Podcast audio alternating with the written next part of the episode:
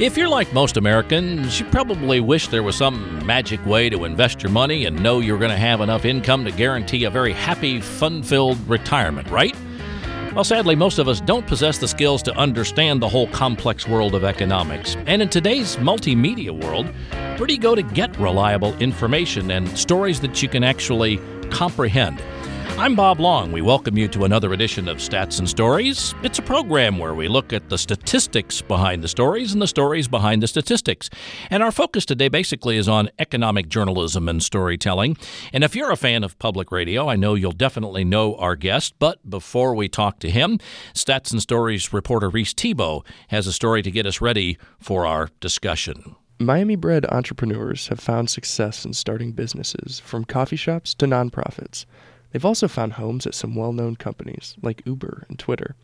Assistant Director of Miami's Center for Social Entrepreneurship, Brian Bergman, says the department prepares students by forcing them to think about the most important aspect of starting a business. Have a problem, have a real problem. Uh, oftentimes, somebody who comes in who has an idea, and, and ideas are great, but th- the fact of the matter is, is it's got it's got to be a problem and and I think that the degree to which that problem is felt by society is is is really a question that most people don't think about when they first come in, right? It's so I have this idea, blah blah blah blah blah. We've already jumped straight to the solution. We haven't really talked about the problem and how we're going to solve the problem. Miami teaches three areas of entrepreneurship: social, corporate, and startup.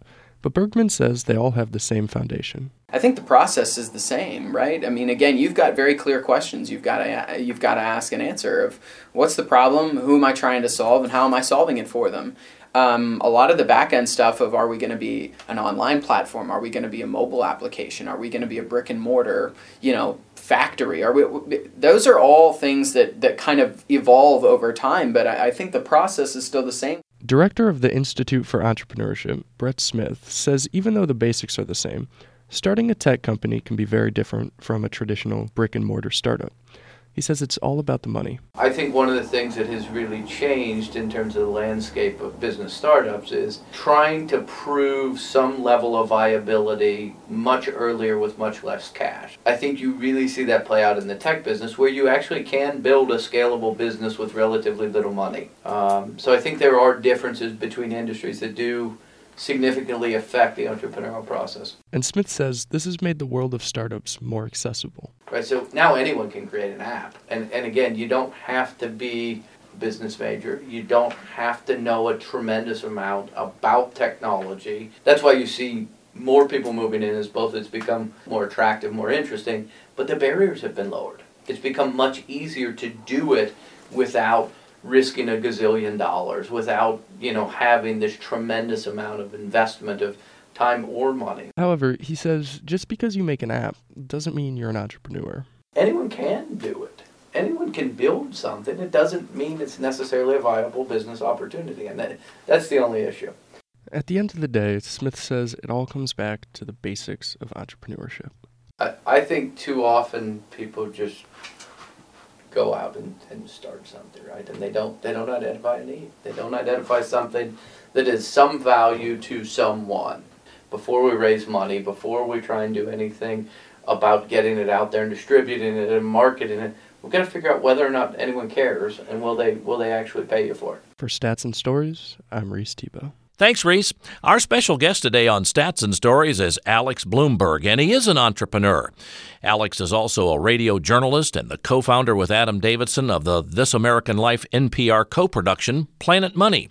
Alex and Adam co produced The Giant Pool of Money, which the Arthur L. Carter Journalism Institute named one of the top 10 works of journalism in the past decade.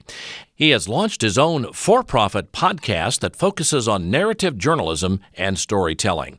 Also joining us on Stats and Stories for our discussion of economic journalism are Miami University Media Journalism and Film Chair Richard Campbell and Statistics Department Chair John Bailer. Alex has a host of other top journalism awards too. So, Alex, we welcome you today. Great to be here. Thanks for having me. Richard Campbell, I'm going to turn it over to you uh, to start. Uh, Alex, it is good to have you here. And Bob mentioned Giant Pool of Money, and this yeah, is in a uh, beautiful radio voice. I might add. Yes, he, he does have voice. a. it's amazing.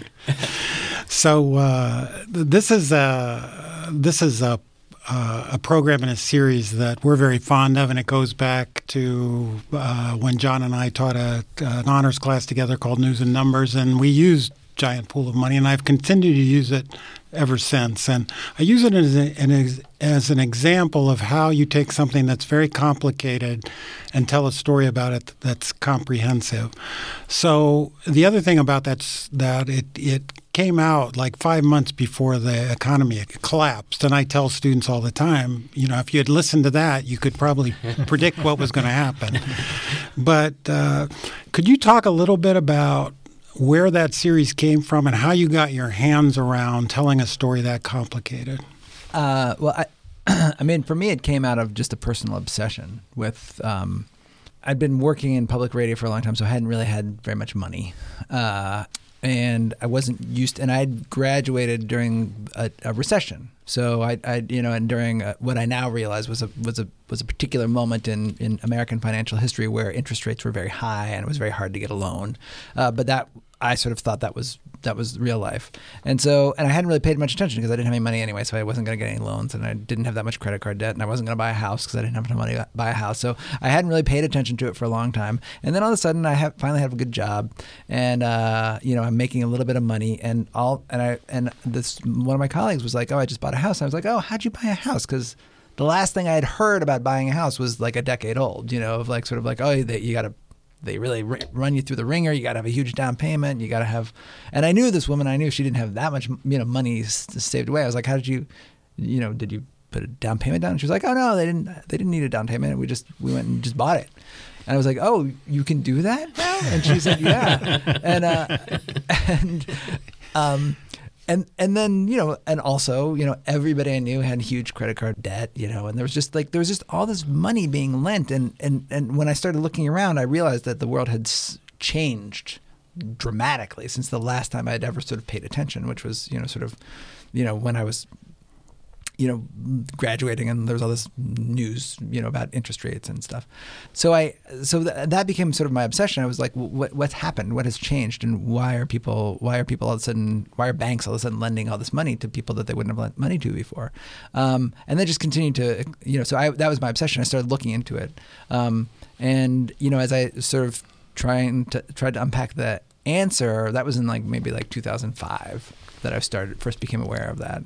And as I started unpacking the answer, I became aware of you know of this whole community of people that were sort of watching this rise with alarm. You know, there was all these blogs. There was this blog that I really loved called Calculated Risk, which was a housing finance blog that became sort of my guide. It was like written by this guy with a background in real estate, and he was just really smart, and they had a huge, great community. So I just started learning about all this stuff, and I was like, "This is crazy!" You know what's going on? It's officially crazy now. There's a guy on a blog who says so. So, uh, um, so uh, you know, so I so that that was sort of what got me into it, and then it was just a matter of like once I fully understood it for myself, it was trying to figure out how do you tell that story back to people. You know? John Bailer, go to you next. Well, you know, one thing about that story was there's just such a tremendous amount of numeric information that was yeah. that you were trying to wade through. Mm-hmm. You know, what were some of the sources that you, you found that you had to dive into, and and how did you how did you find yourself getting your head around that? Um, uh, it was really complicated, and I, I, think one of the things I think you know when you're talking about trying to how do you tell a story that involves a lot of numbers. Um, first of all, you can't sort of you have to you have to figure out what you can and what you can't tell, and I and you know there's there's a beautiful structure to the CDO. Like it is actually when you actually break down what it actually looks, how it works, and sort of like the waterfall structure, and you know, it's an actual, it's a, it's a pretty amazing you know, some really smart people came up with this way of sort of like spreading risk in a really cool way. Um, and so there's a beauty to it that that I really once I understood, I was like, oh, we have to talk about that, and it, there was just no way. It resisted explanation on the radio.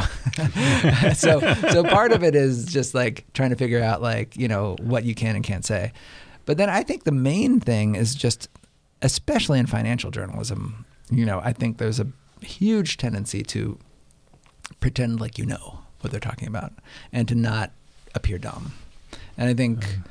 you have to just ask dumb questions over and over again. And like when I think back to some of the sort of like ridiculously naive questions that I was asking really, really smart people in the very beginning, um, you know, it was, you know, it's sort of embarrassing to think back on now, knowing now what I know, but like you, you have to do that. You know, you have to be, you have to be, you have to be okay with looking dumb and asking dumb questions and asking super basic questions.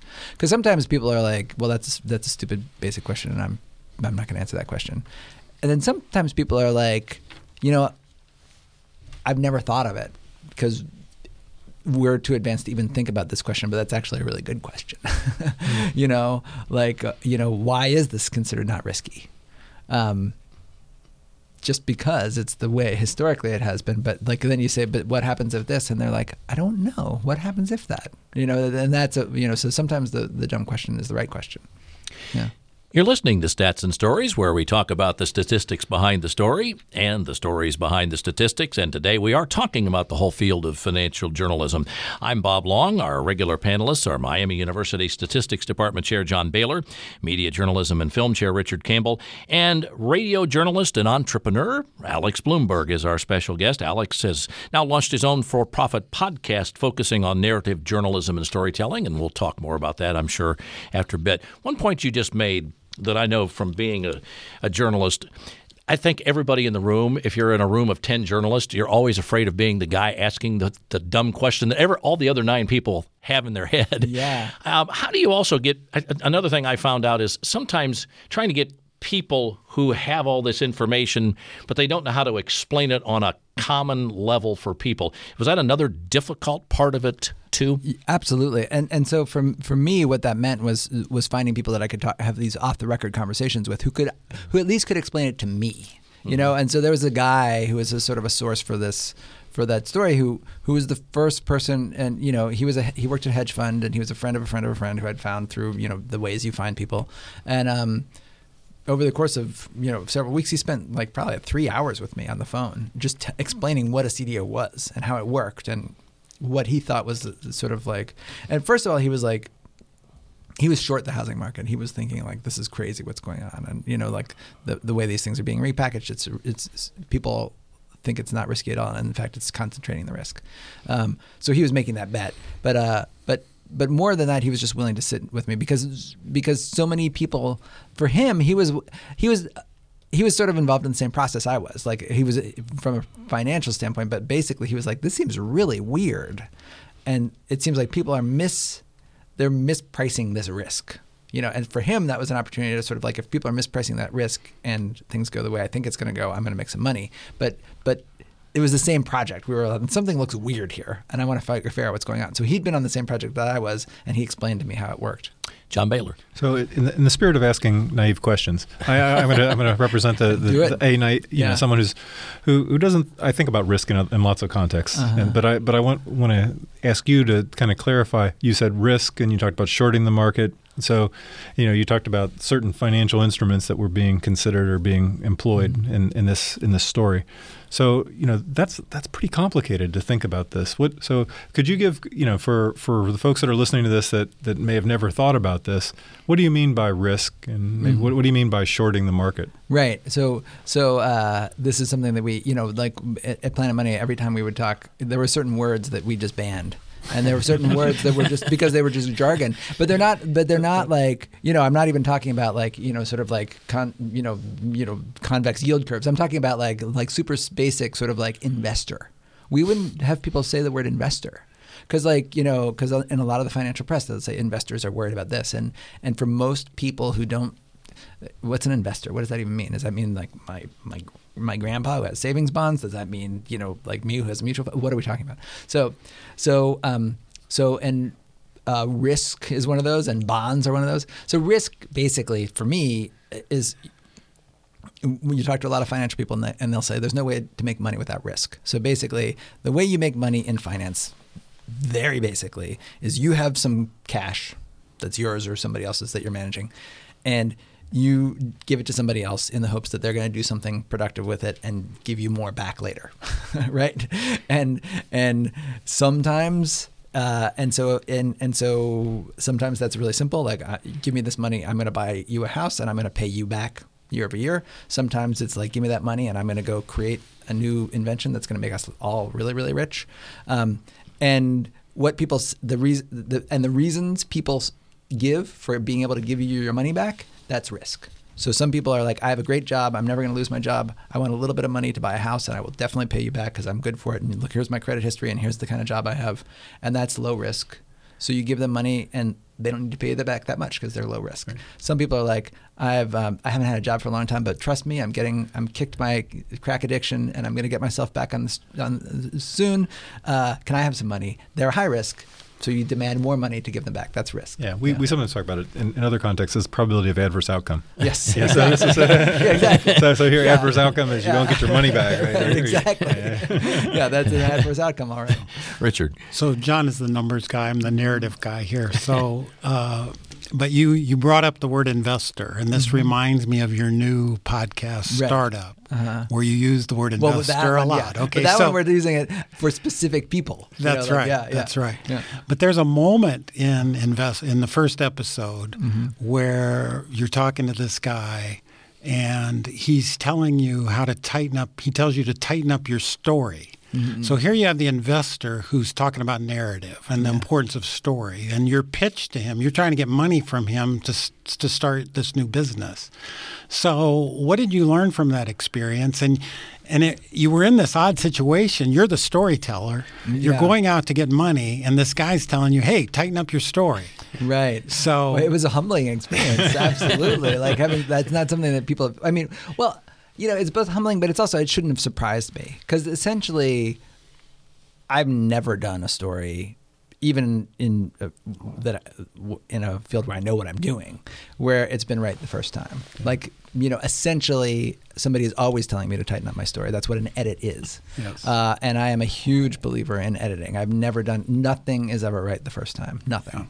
Uh, and I've seen it now. I've worked with you know some of the fanciest writers you can imagine. I hope you're telling that to all of our students. I have never right the first time. Yeah, uh, and their their their first draft sucked just as much as anybody's. You know, and so um, so I hadn't really thought about it until you just mentioned that. But but essentially, what that pitch was a first draft. Um, and uh, and it was a first draft to uh, somebody who perhaps it should have been a second or third draft too. You know, I should have tried it on other people before I tried it. Like that was like sort of swinging for the fences right out. You know, like he was a big time investor, but um, but uh, you know, but it's not surprising that he was telling me that.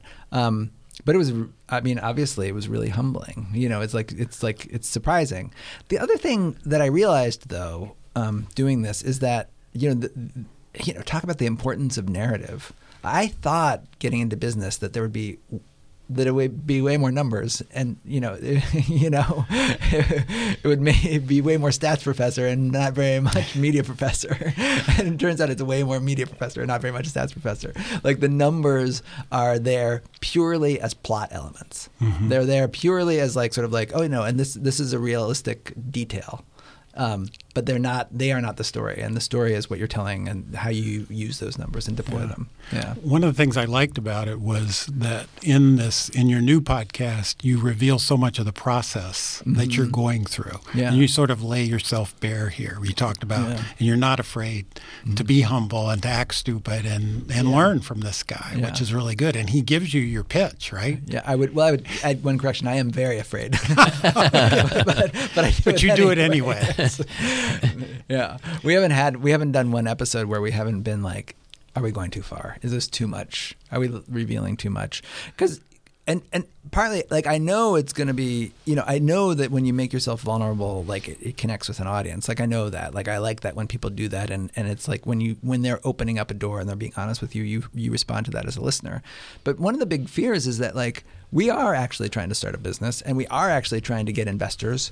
And we are talking about things that you don't talk about with your investors like your own hopes and your own fears your own fears that like maybe you're not dreaming big enough and maybe you don't want to dream big enough. And maybe if you dream bigger it'll ruin your family like those are not things that people talk to their investors about you know like your job as to an investor is just to sort of say like no this is going to be i'm going to be the google of blah blah blah you know and like i'm going to be the uber of whatever mm-hmm. and uh and so um, so that's been really, but you know, once we opened this conversation, the crazy thing is that like, you know, I found out since then, like so many entrepreneurs have been writing to me and sort of saying like, this is something that we wrestle with all the time.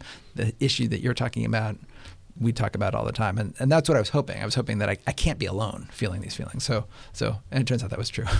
John Bailer, go to you next. I'd like to follow up, and I love the quote "numbers as, as plot elements," mm-hmm. and and I would I would also suggest that that uh, you can't be effective if you're a statistician unless you can can translate. I mean, mm-hmm. you, you have to be able to translate.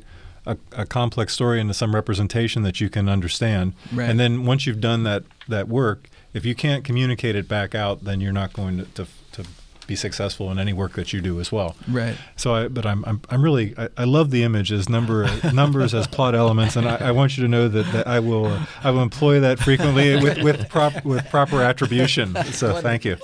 Wonderful. you are listening to Stats and Stories. Today we are talking about economic journalism and narrative reporting, and our regular panelists are Miami University Statistics Department Chair John Bailer, Media Journalism and Film Chair Richard Campbell. I'm Bob Long, and we're of course very very pleased to have with us entrepreneur and radio journalist Alex Blumberg. And Alex has uh, launched his own for-profit podcast, as you can tell, uh, focusing on narrative journalism and storytelling. Richard, I'll go to you for uh, the next question. Yeah, let, let's talk about stepping away from public radio mm-hmm. and and deciding that podcasting was the future. Although I think that's that's up for grabs in the first two episodes of Startup that I've listened to. But uh, why did you why did you walk away? I mean. You, you know, people know you. We follow you. That what are there some things you felt like you couldn't do? Um, well, it was it was a really hard decision, um, and it was a decision that I that I d- sort of didn't like. If somebody else would have done this thing, I think I wouldn't have done it. You know, it was one of those things where, in the beginning, at least, now that I'm doing it, I'm I'm really excited. Like it's like once you know we have a little office now. We're like you know like we built a studio. We're you know it's just it's just an unbelievably exciting feeling. Um, in the beginning, I, I, just kept that like I did. I had a great job in public radio, and, and, I loved I love public radio. You know, I still do, and I, and I and I and I love you know I come out of that tradition. I think you know the best audio journalism in the world is on public radio. Um, Uh, and the reason that I left was really because I just wanted more of it, and I felt like there there wasn't. To me, it just felt like okay, you know, you got Planet Money, you got Radiolab, you got This American Life you know, the world wants it. You know, we've seen it. Like shoot, they shoot to the top of iTunes. You know, and like there's a there's this crowd of people is growing. The people who listen this way. You know, let's just make more. You know, right. we should make more. That's what that's people are telling us they want more.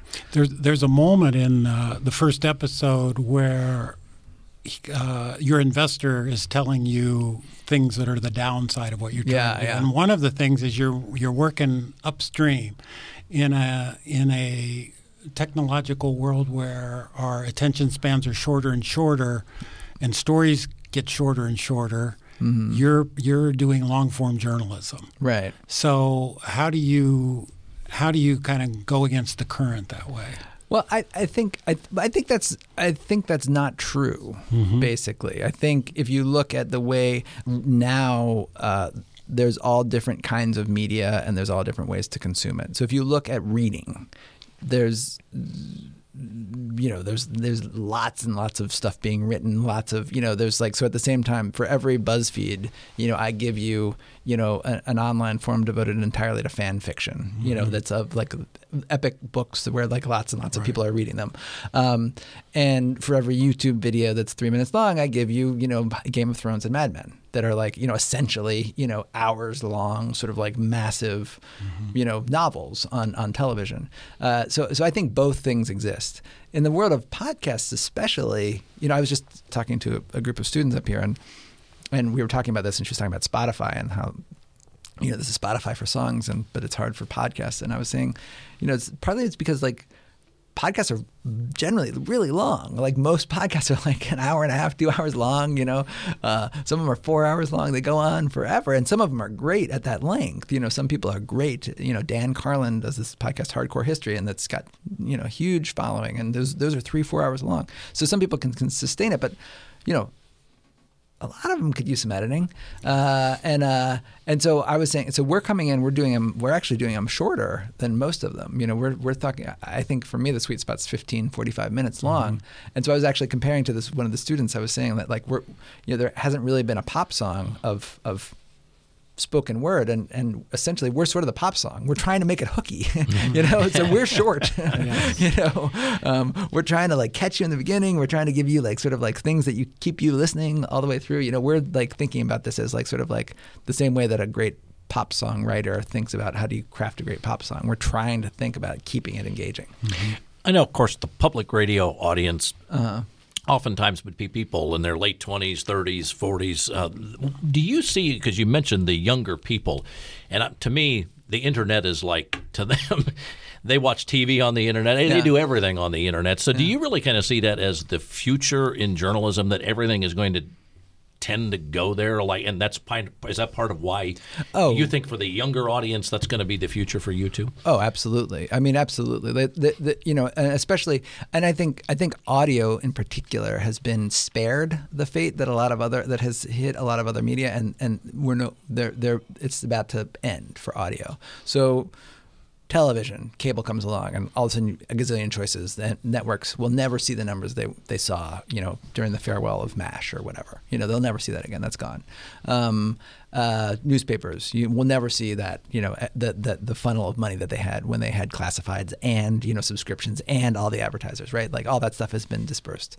Um, radio for a long time, it was still AM/FM band in your car most listening happens in your car. But now with streaming cars, connected cars, like that's about to go away. Most most people still listen to the radio, but like that's starting to change, and it's going to change faster and faster and faster, and there that's going to be the thing that hits. So, so there's there's no question that that will be that.